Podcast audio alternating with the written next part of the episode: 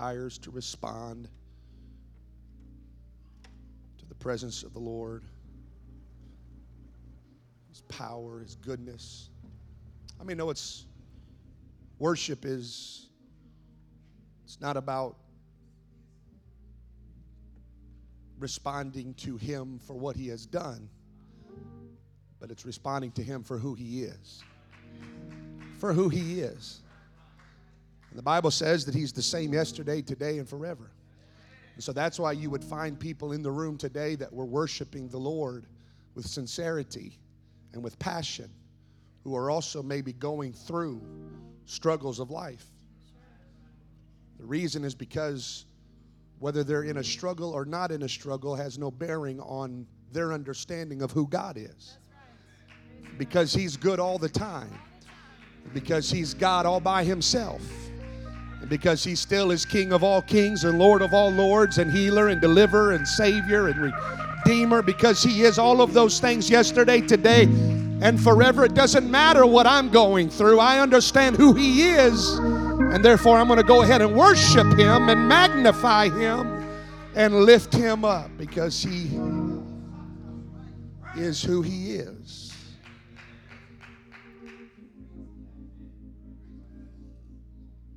Feel the Lord would desire to speak to us today. How many want to be used by God? Why don't you turn, just turn to two or three people and just tell them God wants to use you.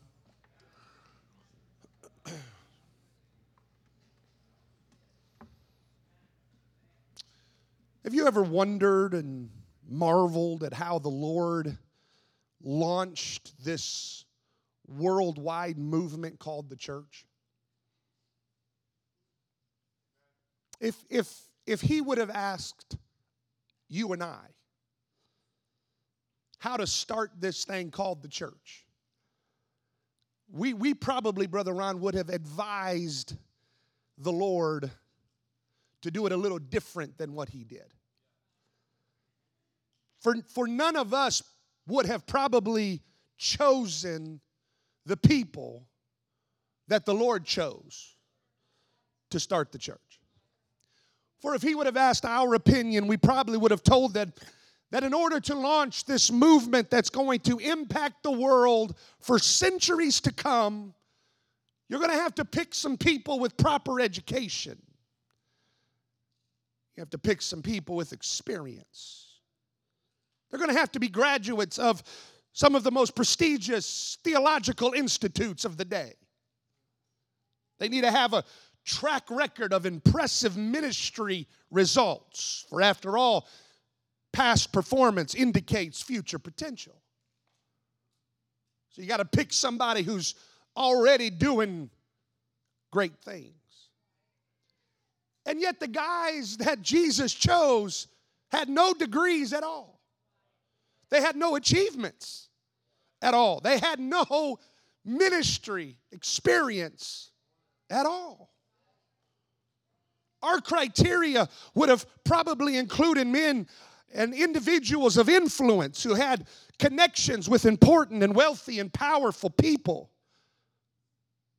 They need to know how to network with the movers and the shakers. and, and, you know, no, no offense, Jesus, but but the guys you've chosen have accents that they're from Galilee. They they're they're they're the hicks from the sticks.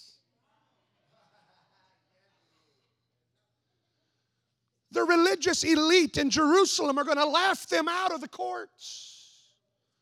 They're going to laugh them out of town when they try to persuade the religious movement, this powerful movement, that you really are the Messiah. They're going to laugh them to scorn. Jesus, you need to pick somebody that knows how to grow a business. They need to know how to recruit people. They know they need to know how to manage a competent team and you know this fishing business stuff doesn't cut it.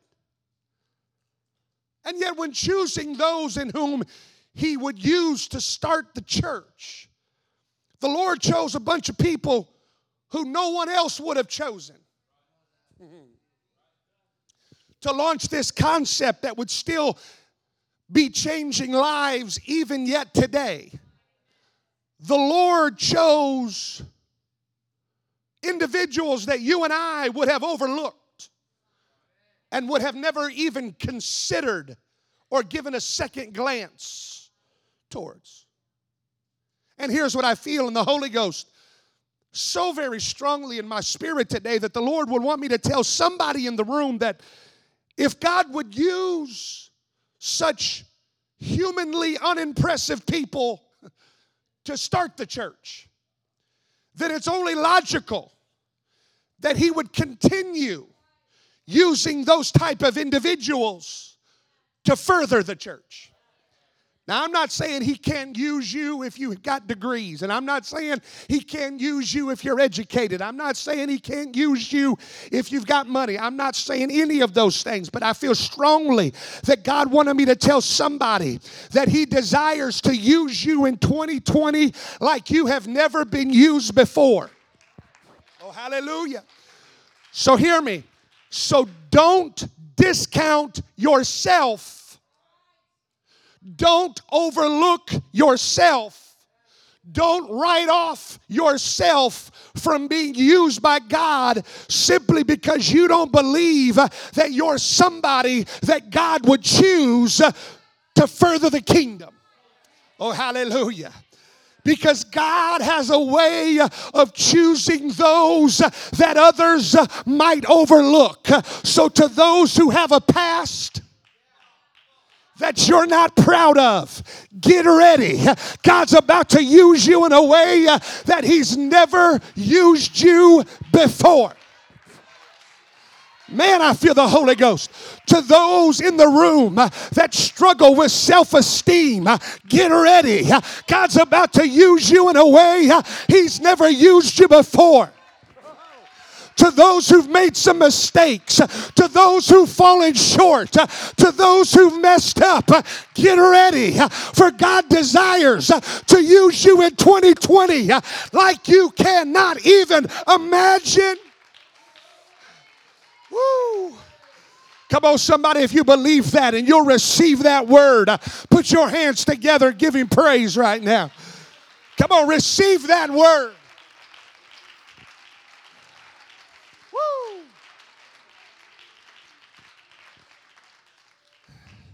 To those in the room who are not like everyone else, get ready. To those in the room who just don't fit in, get ready. To those with unique personalities, get ready. To those with baggage that God's still helping you to overcome, get ready. To those who know you still have a long way to go, get ready. To those with handicaps, get ready. To those with mental struggles, get ready. To those with physical impairments, get ready. To those who come from broken homes, get ready. To those who have messed up childhoods, get ready.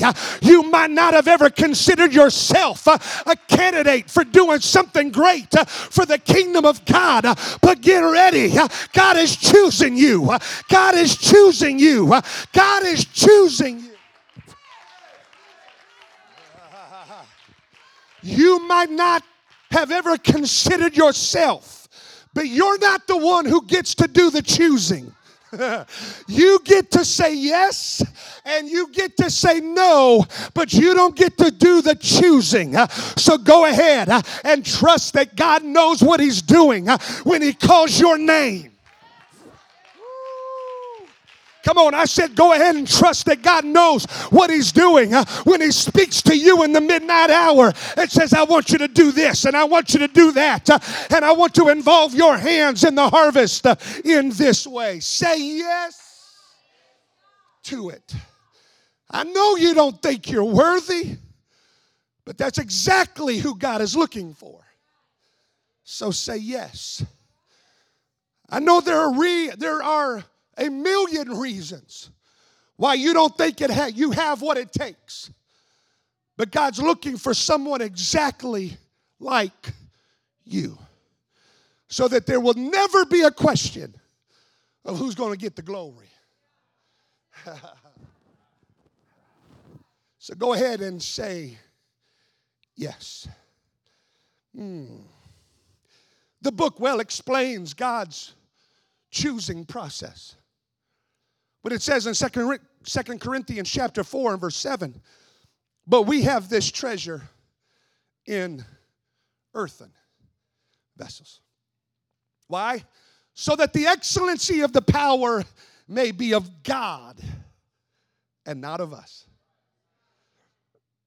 That word earthen there, it is, it is speaking of uh, a type of pottery. It's, it's, it's speaking of that type of pottery that is, it's, it's, it's actually very weak. It's actually very fragile in and of itself. And it is to those who understand that fact that God chooses to flow his power through.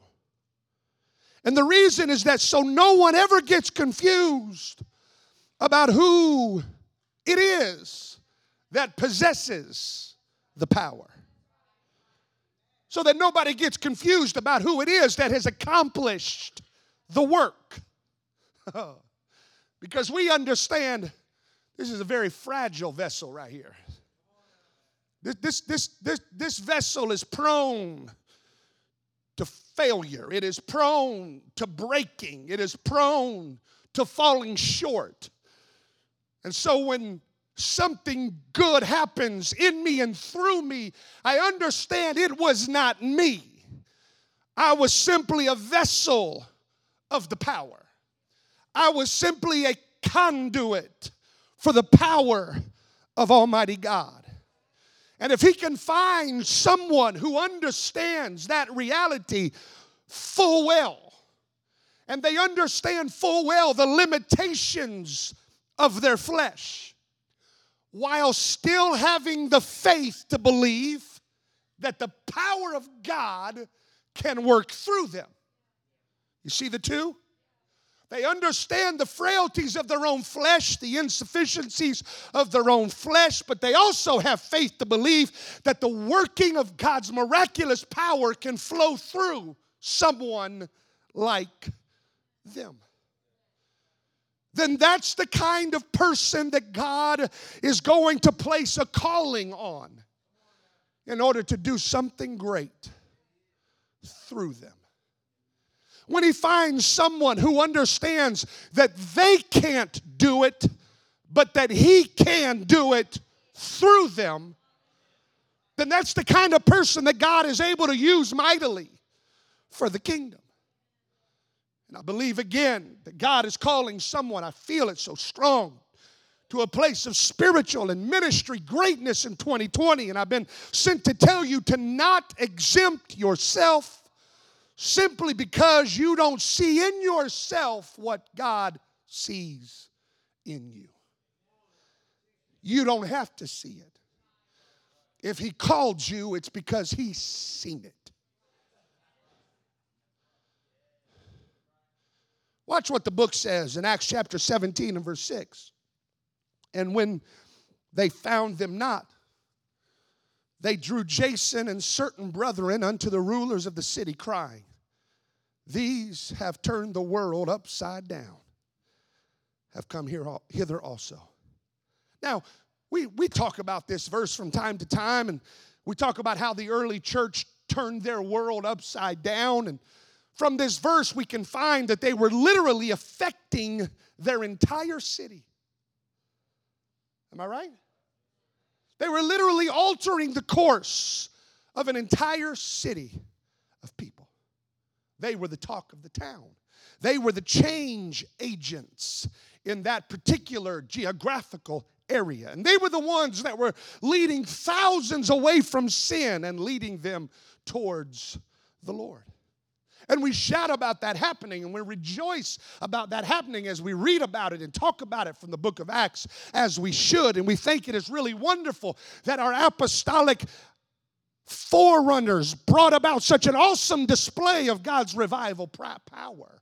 And we're thankful for it. But I wonder how many of us believe that we could ever accomplish something like that. Mm-hmm. That's what I thought. Could, could you and I turn our worlds upside down? Could the group of people sitting on these pews right now really usher in an apostolic outpouring uh, that would have the power to shift the direction and the culture of an entire geographical area? And the reason why we question our spiritual ability to do those things, and the reason why we wonder if we could partake in that kind of harvest and be somebody that God could use to accomplish something so grand and glorious is very possibly because there's something within us that believes that the early church had something we don't have. That's great that they accomplished what they accomplished and, and that they could see the things that they have that they saw and that was recorded in the book of Acts and those those things are wonderful and glorious but they must have been more spiritual than us. They must have been more godly than us. They must have been smarter than us. They must have been more gifted than us. They must have had something we don't possess. But we find the truth in the verse that I just read, for I want you to see it again, Acts chapter 17 and verse 6. And when they found them not, they drew Jason and certain brethren unto the rulers, crying, These guys have turned the world upside down. Did you catch it? The greatest revival that the world had ever seen was brought about by certain brethren. This great and glorious apostolic wave that caught the region by storm was brought about by people whose names didn't even get in the book. You would think, at least I would, that if these people were so much more spiritual than us, they got their name in the book. if they were so much smarter, if they were so much more godly, if they were so much more uh, spiritually apt than what we are and gifted than what any of us will ever be, they surely would have got their names in the book, but no, they're just listed as certain people. Certain people. And the reason is because that's what they were. Just normal, certain, everyday people. They were simply the saints of God just like you and just like me. Attending services in one another's houses, breaking bread, praying, listening to the word of the Lord as it was being taught. Just certain people that actually believed that they could do all things through Christ who gave them strength. certain no name people that simply had a strong belief uh, that they could allow God to use them uh, and that in the using of them uh, they could change their world. And these certain unheralded group of people would just go out every day like we go out every day They'd go to school, they'd go to work, they'd go to the marketplace with a belief firmly bedded within their spiritual consciousness that they had the answer to the world's problems. Please understand, God used certain no name people then, and God is using certain no name people now. And the truth of the matter is this this room is filled with a bunch of certain people. I don't know about you, but my name's probably not going to be in some history book somewhere.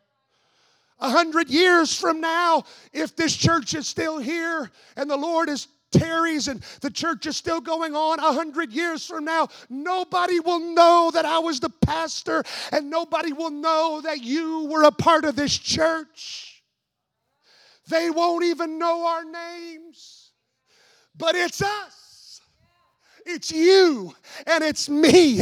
It's every single certain person sitting in this room today. It is us certain people that hold within our collective beings the power to turn our worlds upside down for the cause of Christ. Come on, somebody. It is you and it is I uh, that have been called uh, to greatly affect our generation uh, for the glory of God. In the next generation, He'll call some more certain people. And the generation after that, He'll call some other normal people. But in this generation, He's calling you and He's calling me. He's not looking for talent.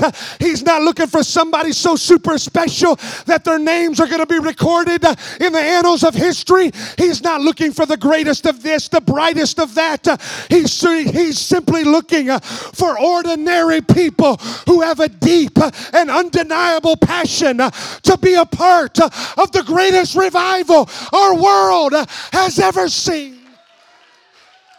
Come on, somebody, if that's you. Respond to that now. Come on, if that is you, respond to that now. Let him know. Let him know that's me.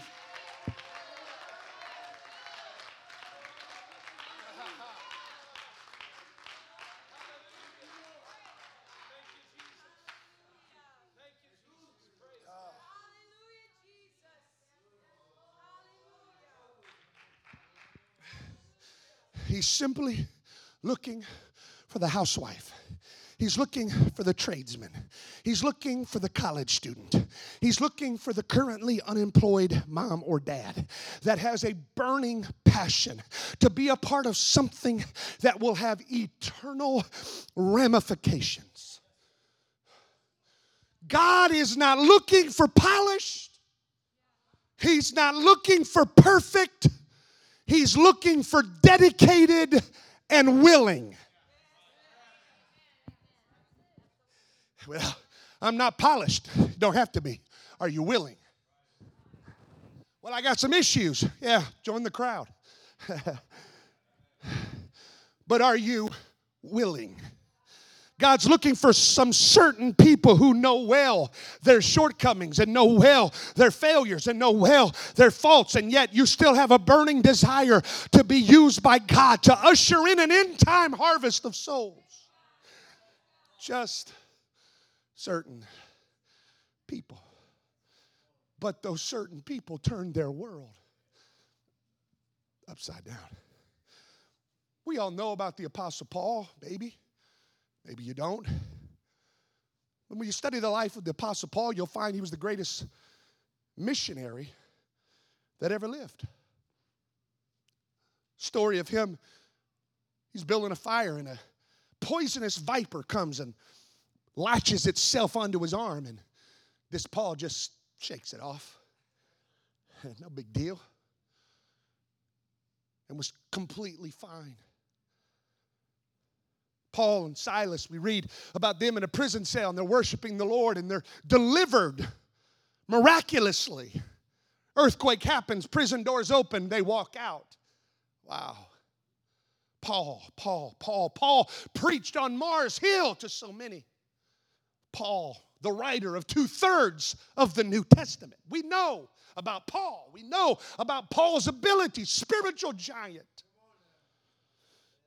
used by God greatly. But look at what the scripture says Acts chapter 19 and verse 11. And God wrought special miracles by the hands of Paul. Here we go, Paul. Miracles, Paul. Great. Paul's awesome so that from his body were brought into the sick handkerchiefs or aprons, and the diseases would depart from those people, and the evil spirits were gone out of them. So notice, talks about Paul.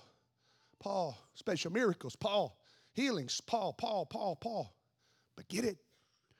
What's the verse say? It was not Paul that brought the cloth to where the sick people were. It was not Paul that brought that cloth to where the demon possessed people were. Well, who brought it? Doesn't say. who was the catalyst that brought about the miracle of healing and deliverance for all of those people? Doesn't say. Those were just other people. You got Paul, you got Paul, the writer of the new two thirds of the New Testament. You got Paul shaking snakes off. You got Paul doing all awesome stuff, laying his hand on the guy on the Isle of uh, Melita, and, and the miracle happened. You got Paul, all that kind of stuff. But then there came this particular day that other people, just other people, said, You know, I, I think I could, I, I know somebody.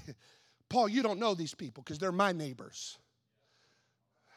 Ah, you missed that one. Paul, you, you, you, don't, you don't know these people. These, these are the people I'm working with.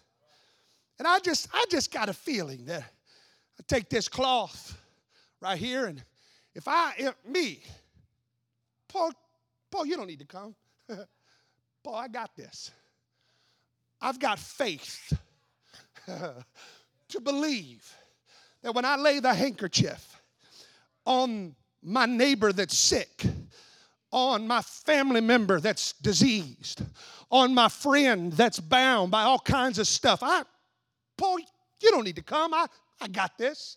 Me and Jesus, we got this. But I believe that when I lay that handkerchief on that individual, that that individual is going to be made whole.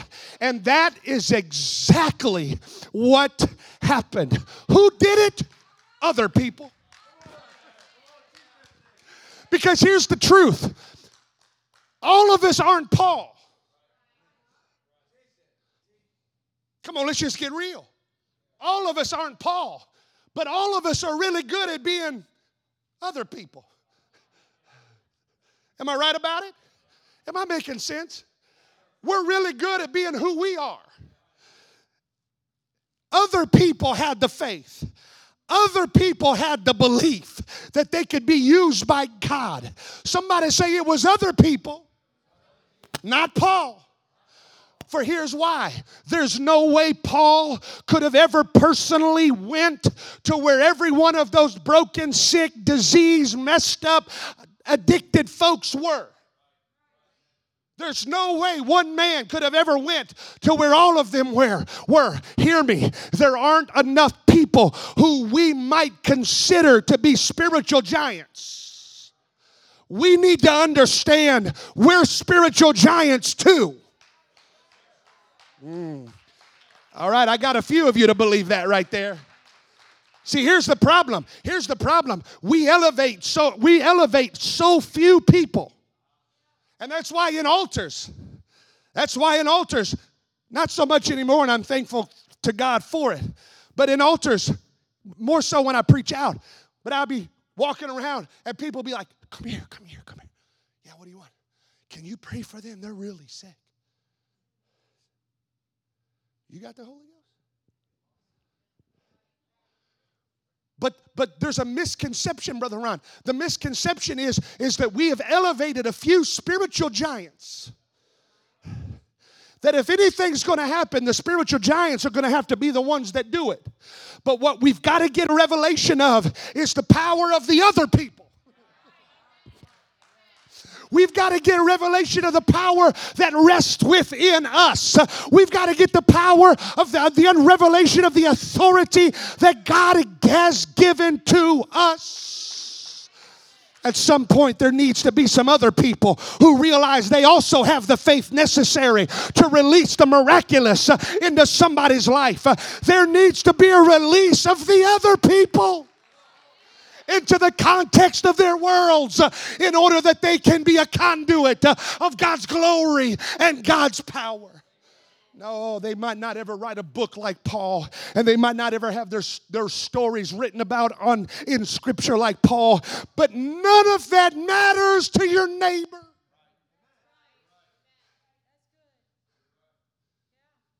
Your neighbor don't care what your title is at the church or your lack of a title. Your neighbor doesn't care. Listen to me. The person that you work with doesn't need that sought after evangelist to come to your place of work and pray for them. They just need you. Your neighbor that's hurting doesn't need your pastor. They don't need a missionary to come lay hands on them. They just need you. Well, who am I? Who am I to do something like that? You're other people. You're certain people. You're Holy Ghost filled people. You're anointed vessels of God. You've got just as much Holy Ghost as anybody else has. You've got just as much power as anybody else has. You've got just as much anointing as anybody else have. They don't care that you don't have a title. They don't care that you don't have a theological degree. They don't care that you don't stand and minister to thousands. They just need somebody that has the faith to believe that I can lay my hands on the sick and they shall recover. Other people, other people, other people.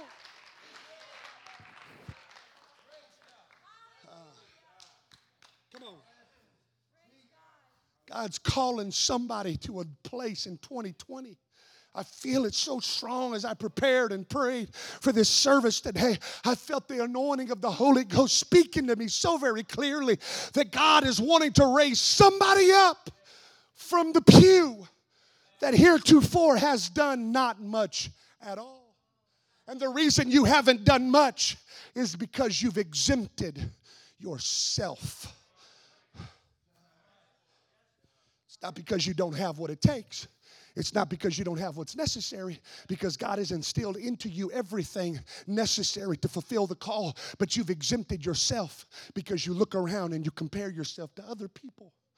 And in the comparisons of other people, you tell yourself, I could never do anything great for God. Why? Because I'm not her or I'm not him. And God sent me to tell you stop exempting yourself because of what you do not see. If He's calling you to the calling and to the purpose, it's because He has equipped you to accomplish it all. Last point, and I'll close. I believe this principle is very clearly illustrated in the life of Abraham. It's written about by Paul, the book of Romans, chapter 4, and verse 17. As it is written, I have made thee a father of many nations. Obviously, he's looking back and t- t- telling the story of Abraham and God speaking to Abraham. And so here we find the Lord speaking to this man by the name of Abraham, and he says, You're going to be the father of many nations. Now, this was the promise. Everybody say the promise. That was the promise of God using Abraham mightily. His seed is going to be as the stars of the sky and the sand of the sea. He's going to be used mightily by God. He's going to create a whole new form of people, the Jews. It's going to be God's people, Hebrew people. It's going to be a wonderful, wonderful thing. And God is promising him. God is making this covenant promise with him. It's going to be so great. And the Bible continues. It says, Before him whom he believed, even God who quickeneth the dead, and calleth those things which be not as though they were. Verse 18, who against hope believed in hope. This is still talking about Abraham, who against hope believed in hope that he might become the father of many nations. He wanted to accomplish what God had called him to accomplish. He wanted to fulfill the call of God that was upon his life, according to that which was spoken. so shall thy seed be. Said, God, I know you spoke that word to me. I know you spoke that word to me. I want to accomplish what you've called me to accomplish. Verse 19, now watch. And being not weak in faith. Now watch, ready? He considered not his own body now dead. For he was about a hundred years old. Neither yet did he consider the deadness of Sarah's womb, for she's like 90. He staggered not at the promises of God through unbelief, but was strong in faith, giving glory to God and being fully persuaded that what he had promised, he was able to perform. Now, get this now. God speaks to Abraham and he says, Abraham, I want your seed to be as the sand of the, the sea and as the stars of the sky. You, you're, you're going to be the father of many nations. At this point, Abraham has zero kids. You're going to be the father of nations. Seed is the sand of the ground, stars in the and you have no kids. And on top of that, oh yeah, you're a hundred. And yeah, your wife, not 20, she's 90. And it talks about he, he consider not his own body now dead. He's past the age. Both of them are. There were so many physical realities that would speak contrary. Hear me, and I'll close. So many physical realities that would speak contrary to the promise of God, using Abraham mightily for his purpose. So many excuses Abraham could have given for why God using him how he wanted to use him could never actually take place. Exempting himself. God, you just don't understand. I'm 100 years old. My wife's 90 years old. Here's the reasons why this won't work. Here's the reason why this is never going to happen. And yet, in spite of everything that Abraham knew so clearly about himself. And in spite of all the reasons why Abraham could have exempted himself from the calling of God on his life, you see, because there's nobody that knew Abraham like Abraham knew Abraham. And there's nobody that knows you better than you except God. And in spite of all the reasons why Abraham could have exempted himself from the calling of God, the Bible simply tells us here's what it tells us. And this is what God wants somebody in the room to do today before you leave. The Bible simply says, Abraham, I'm just not going to consider that. That's what he says. He considered not his own body. Oh. I'm just not going to consider my fleshly inabilities. Because if God is calling me to do it, then it doesn't matter what is taking place or transpiring in my flesh. So, so, Abraham did not take into consideration the areas that he lacked. Why? Because he believed the promise greater than he believed his insufficiency. Which one will you believe more? I feel the Holy Ghost so strong right now. God is calling somebody right now. God, in the last several days, God has called you to elevate you in 2020. The problem is, is you are focused, so focused on what you don't have. You are so focused on what you're incapable of. You are so focused on every area of your life where you lack. And God sent your pastor to tell you today, it's time for you to start believing the promise uh, greater than you believe the insufficiency of yourself uh, to produce and bring about the promise of God uh, in your life. I've come to tell somebody you need to do the very same thing Abraham did when God is calling you uh, and He's speaking to you this higher calling, uh, and all of a sudden that voice comes into your head that says, You don't have this, uh, you don't have that, uh, you're not like this person, you're not like that person, you don't have the ability to do it. Here's what you need to do you need to stop and say, I'm just not going to consider. I'm just not going to consider that. I'm not going to put it into the equation when I determine whether or not I'm going to say yes or not. I will not even consider it. You're putting far too much consideration on your physical, financial, educational, relational, and ministerial abilities or lack thereof. Stop considering those things. Somebody just needs to be like Abraham and say, I got a promise from the Lord. I don't know how it's going to work out.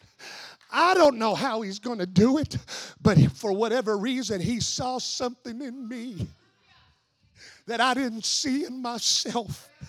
He saw something in my spirit. Uh, he saw something in my heart. Uh, he saw something in my life. Uh, I might not have seen it, but he sees it. Uh, and he's calling me to something greater. Uh, and he's calling me through an open door. Uh, and he's calling me to greater heights and greater depths in him. and so when that voice of negativity and when that note, that voice of insufficiency rises up within me, I'm just going to stop and say, I will not consider you. Because I've got a vision to get to. I've got a calling to fulfill. I know it doesn't make sense. It doesn't make sense to me more than it doesn't make sense to all of you. I've got a calling to fulfill. Ooh. Ooh.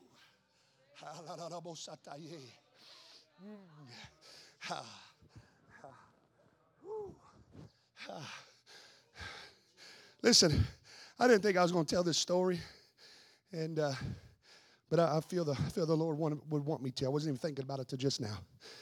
I haven't told the church, but um, every year, every year, my wife and I, if you've gone, been going to this church for a while, my wife and I, we leave around January, and we go to a conference. It's called Because of the Times Conference in Alexandria, Louisiana. There's about three to four thousand of some of just very pastors and pastors' wives, leaders, very influential individuals from all over the country, even from the world, that come to this. It's live streamed to, to certain people all over the world, something like 15, 20,000 people. Uh, uh, it, the, the tickets for this event sold out in like five minutes. There's, there's about 3,500 seats. They told me around 20,000 people were trying to get 3,500 seats. It's sold out in five minutes. So we go to this conference every year. The Lord blesses us. We're able to, to get to this conference and we just get fed, and it's just an amazing, amazing thing. I mean, these guys that preach that, I mean, they're some of my heroes. They walk on the stage, like, they walk by me, and I'm just like, like, for, I forget how to talk, you know. It's just, what language? Okay. And so it's just an amazing thing. Well, about three months ago, I got a phone call to preach that conference. So this January, well, in just like 20 days, what day is it? Yeah, 20, 18 days, whatever it is. I'm going to be standing on that platform and I'm going to be preaching. Now, pray, saints, pray. so please, please, please be and pray for me. I didn't tell you that just so you clap for me, but here's what I want you to tell you. So the other day, we're coming back from, we are seeing my wife's uh, mom for Christmas, and we're coming back home. My wife's driving. I'm on my phone. I'm, I'm watching. The, the conference is called Because of the Times, and they've got a YouTube channel where all the sermons from 20 years are on this YouTube channel. And so I'm just sitting over there, Brother Ron, and I'm, I'm watching some of these services. I should not have done that. It's one thing to watch them when you're not preaching the thing, but when you're preaching the thing, the last thing you should do is watch those other guys knock it out of the park, preach masterpieces, powerful moves of God. And then here I am thinking, I'm going to be up there. I'm going to be behind the same platform, same podium. And these guys are giants in my mind. These guys are spiritual giants, preachers that I've looked up to for years. And I'm sitting there watching it, and this fear starts bringing me down. What, who are you to be behind that pulpit? Who are you to stand behind that pulpit? Only spiritual giants get to stand behind that pulpit. Only people that have it all together and you don't have it all together. Because at the end of the day, I know me better than you know me. And I know I don't deserve to be behind this pulpit, that pulpit, or anybody's pulpit. I'm not saying I'm living in sin. I'm just saying I don't want to make you nervous. I'm just saying I don't deserve to be back here. You don't deserve to be up here. Nobody deserves deserves to be up here. That's the point. Should I clarify? None of us deserve to even walk on this platform and minister the word of the Lord. And so I don't deserve to be here. I don't deserve to be there. And so this fear, this fear, this feeling of inadequacy, this feeling of inadequacy, I don't have what it takes. Who am I? Who am I? Who am I? Who am I? Now, before this, several weeks before that, I felt like the Lord has given me the message for that hour. I felt strong that He gave me the message. But in that day, Brother Eric, as I'm watching that video, I'm, I'm starting to compare my message with their message, and I'm like, man, my message isn't good at all. Compared to this message, my message stinks. I'm come on, can I just be real with you right now? And so I'm struggling with all this. I'm riding and my wife's driving. I'm just like, I'm like, shut the thing off and just shut it off. I just keep watching like an idiot, you know, just. And I feel inadequate, and I feel this fear, and I feel this trepidation, and I feel this heaviness on me, and I just feel like I don't deserve this. I don't belong there. What am I doing? Why did they ask me? Like there's there's a thousand other guys that could preach way better than me. Minister, what what, right do I have? And I'm feeling all this. And we pull into the into the driveway. And on our on our it's late. I'm sorry. I'll be done after this. On our porch is an Amazon delivery box. I didn't know what it was, and so I went out there. I'm feeling all this. I'm just feeling down, heavy. I go out there and I, and I, and I get this box and I bring it inside. And I open it up. You don't even know the story. It's amazing that you're here today. We're glad to have the Wellmans here today. Maybe you're, did he tell you? So, Brother Wellman, his father in law and mother in law are the Morrisons, the pastor and Henry, who I am Brother Morrison's pastor, Brother Morrison and Sister Morrison's pastor. They wanted to give me a Christmas present for being their pastor. And so they bought me a Bible. Stay with me now. They bought me a Bible. Now remember, I knew what God wanted me to preach. Okay? I knew what the Lord wanted me to preach at this conference. And I went through this whole thing watching this video. I'm feeling down. I'm questioning everything. I'm like, this, this message isn't going to work. It's not going to be good. But I knew when I was praying that God spoke it, but now I'm questioning it and feeling all this spirit of anxiety and inadequacy and all this kind of stuff. And so I, I get that, I get that box and I open it up and it's a Bible. It's a nice Bible. And I'm just like, man, this is so nice of them to get me this Bible. What, what, a, what a wonderful Christmas present this was, and whatever. And you know, it's got the tab, the, the little hangy thing right there. Okay, little bookmark. Well, there's a red one. And out of curiosity, I don't even know why I did it, Brother but out of curiosity, I thought, I wonder what page that little ribbon is marking. I was just curious. So I took the tab and I opened it up, and it was the very verse God told me to preach at that conference. It wasn't the page after, it wasn't the page before. As soon as it opened up, it was already marked. As soon as it opened up, my eyes fell on the text, and it was my exact text that I'm preaching. I'm here to tell somebody listen to me. It doesn't matter who you are, it doesn't matter what God is calling you to. Do not exempt yourself from the call of God that is on your life. If He called you to do it, He's going to equip you to do what He called you to do. Come on, stand to your feet right now. I don't care what it is. I don't care how big it is. You say, well, you don't know what he's calling me to. It's big. It's big. It's really, really big. It doesn't matter. If you know God has called you to do it, don't exempt yourself because you don't think you have what it takes. Come on, somebody lift your hands right now. I just will not consider that. I will just not consider that. Doesn't matter how I feel in my body, I won't consider it if God's calling me to something else.